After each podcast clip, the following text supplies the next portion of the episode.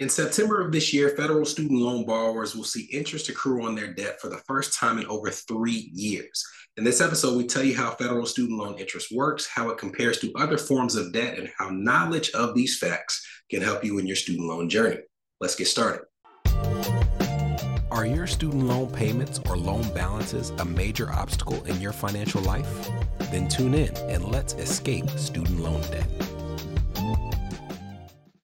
Hello, my name is Brenton Harrison of Escape Student Loan Debt and your host for the Escape Student Loan Debt podcast. Hope you guys had a good July 4th. I hope that you weren't too discouraged by the news that the Department of Education will no longer be able to offer the ten or twenty thousand dollars of forgiveness. And in the last episode that we covered, where I talked about the details of that decision, I told you that in the following episode, we talk about federal student loan interest. Because the way federal student loan interest works as compared to other forms of debt is really unique. But the other reason is because there were a couple of references to student loan interest when it came to the press releases and the announcements that the Biden administration made following the decision to strike down that forgiveness program. The first reference to federal student loan interest, which is kind of buried in the details of these announcements, but it lets you know that there's somewhat of an importance when it comes to the topic was when they were discussing the SAVE plan. We've covered in the previous episodes the updated version of Revised Pay As You Earn. The Department of Education decided to just go ahead and give it its own new acronym. So it's now called the SAVE plan. It's the Saving on a Valuable Education Plan. And when giving the details of that plan and the final regulations, there's a reference to interest capitalization, which is a topic we'll cover in this episode. And it says that as of July 1st, interest capitalization, when you exit many of the income driven repayment plans, not all of them, will cease. So, again, we'll cover what interest capitalization means shortly. We'll also cover which of the plans will no longer see interest capitalized when you see an exit from those plans as well. And the second reference to student loan interest came for people who are unable to make payments when they start again in October. I'm quoting from the federal student aid website. It says, for borrowers who still cannot make their payments, the U.S. Department of Education is creating a temporary on ramp period over the next year that will help borrowers avoid the harshest consequences of missed, partial, or late payments. During that time, missed, partial, or late payments will not lead to negative credit reporting, default, or loans being sent to collection agencies. Borrowers who can make payments should do so, as payments will be due and interest will accrue during this on ramp period. Additionally, missed payments will not count towards loan forgiveness under any of the income driven repayment plans or public service loan forgiveness. So, probably in another episode, we'll cover what all of that meant. But the part I want you to key on for this episode is the fact that even if you don't make payments during this 12 month on ramp period, interest will still accrue. So now that you know that it's important, how does interest work on a federal student loan as compared to debt like a mortgage or any other form of investment? And to explain that concept of the difference between the two, I have to explain the difference between simple interest and compound interest. Compound interest is interest growing on top of interest.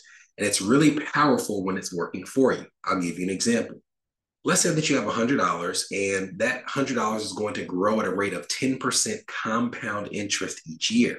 Well, the first year you take your $100, you multiply it, and you find that 10% of $100 is $10. So $10 of interest is growing on your $100. At the end of the year, you have $110 left. Well, at the start of year two, you have $110 in total, and it is growing at 10% compound interest. And that means that when you calculate the interest for this year, you don't calculate 10% of the original $100, you calculate 10% of $110. And that means that in year two, as opposed to $10 of interest growing on your investment, you now have $11 of interest that's growing on your investment. 10% of your original total plus the added interest from the previous year. Compound interest is interest growing on top of previously accrued interest. And compound interest is extremely powerful. Let's take it to bigger numbers. And let's say that you have $100,000 that's growing at a rate of 10%. Well, that first year you get $10,000 growing on top of 100,000. And the next year you get $11,000 growing on top of $110,000. If you go even bigger and you have $300,000, you go from $30,000 of interest in the first year at a rate of 10% to $33,000 of interest in the next year because it's growing on top of that previously accruing interest. And you can get to the point when it comes to compound interest where when it's working for you, you can have more growing in interest than you're even able to save on your own accord. It is really, really powerful. Now, it is just as powerful when it's working against you. If you think about it, if you're not paying enough to cover the interest on a $100,000 loan that's growing at 10% interest, then the next year, if it's compounding, you're having to pay 10% on not just the original 100,000 that you owe, but that 100,000 plus whatever interest you did not cover in the previous year. Now, why is this important? It's important because many federal student loan borrowers utilize income driven repayment plans to pay their federal student loans. And as we've said many times, these plans do not necessarily make you pay enough to actually pay down the debt. And in many cases, not only will it not pay down the debt, it won't even cover the growing interest. So that means that even though you are technically making a payment, the amount of total debt that you owe on your loans is increasing in spite of that payment.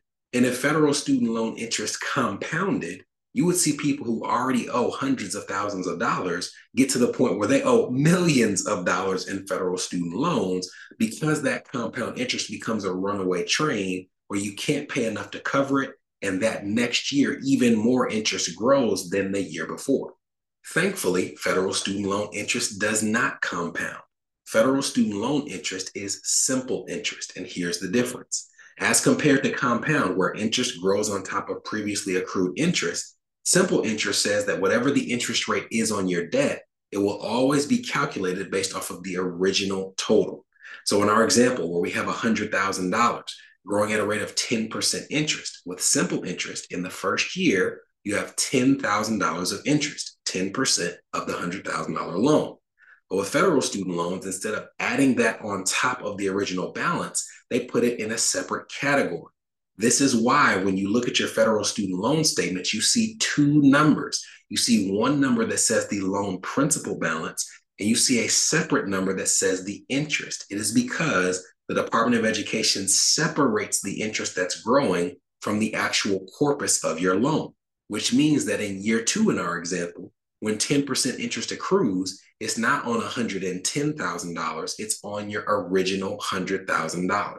Now, I know you're saying, hey, that's still $10,000. That's a lot of money. But trust me, over the course of five or 10 or 15 years, that subtle difference between simple interest and compound interest can make a tremendous difference when it comes to what your actual student loan balance is after that period of time.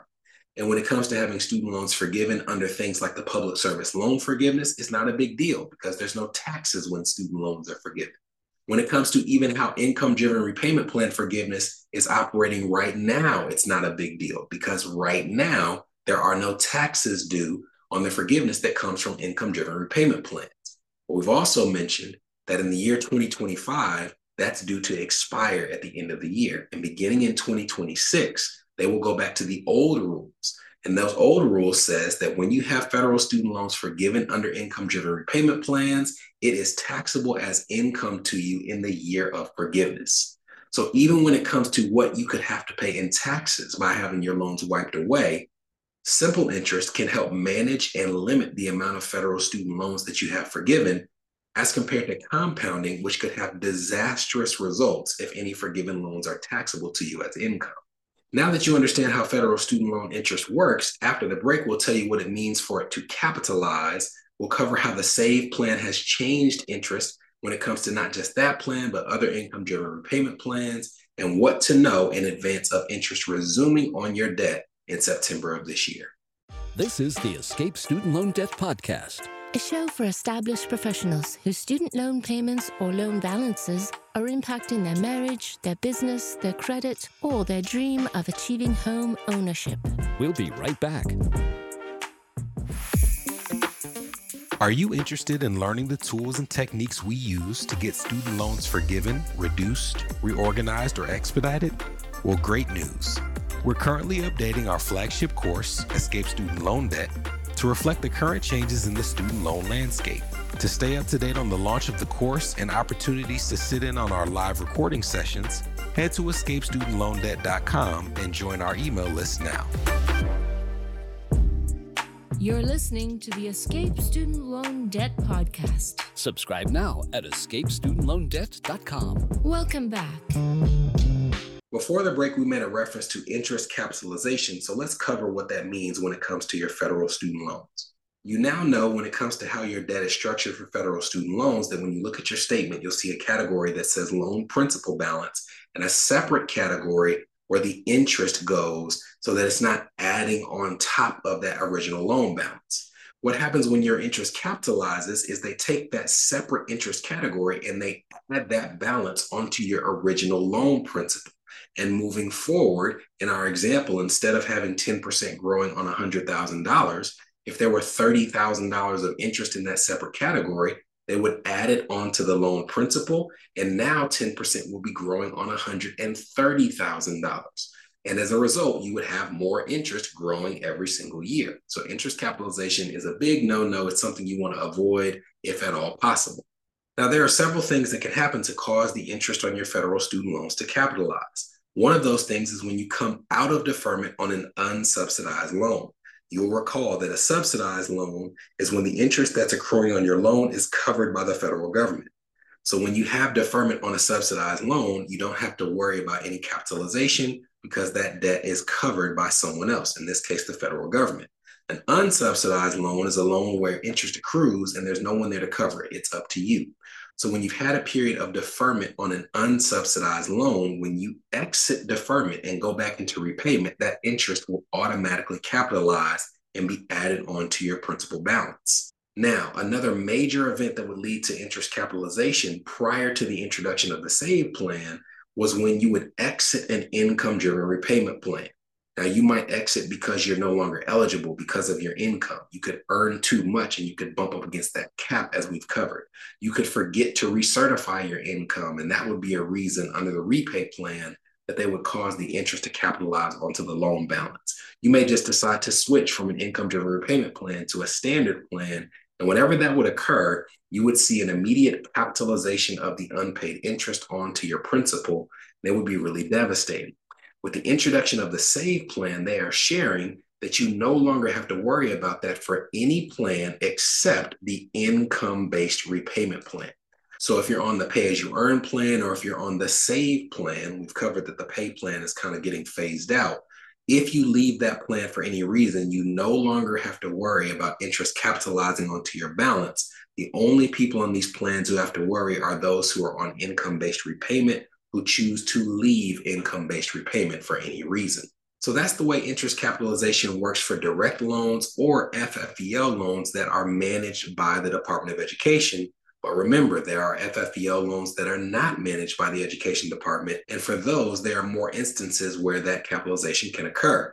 With the federal student government loans that are managed by the Education Department, they have done away with interest capitalization when you come out of forbearance. But those loans that they don't manage, they can't take care of that. So if you have an FFEL loan that's managed by an entity other than the education department, you go into forbearance when you come out, your interest rate capitalizes. Yet another reason why, if you have an FFEL loan, in my opinion, the safest thing to do is to just consolidate it into a direct consolidation loan.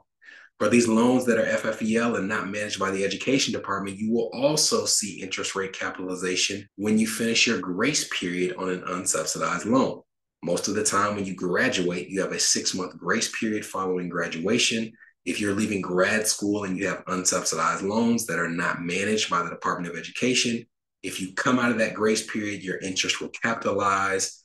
And lastly, if you have FFEL loans that are not managed by the Education Department, uh, and you're paying them under income based repayment and you leave the plan for any reason, you will also see interest capitalized. Now, we've covered a lot, and I wanted this episode to really just be the foundation of interest so that we can, in the next episode, talk about how it impacts the decision of whether you should keep your federal student loans with the federal government or whether you should refinance them with a private lender.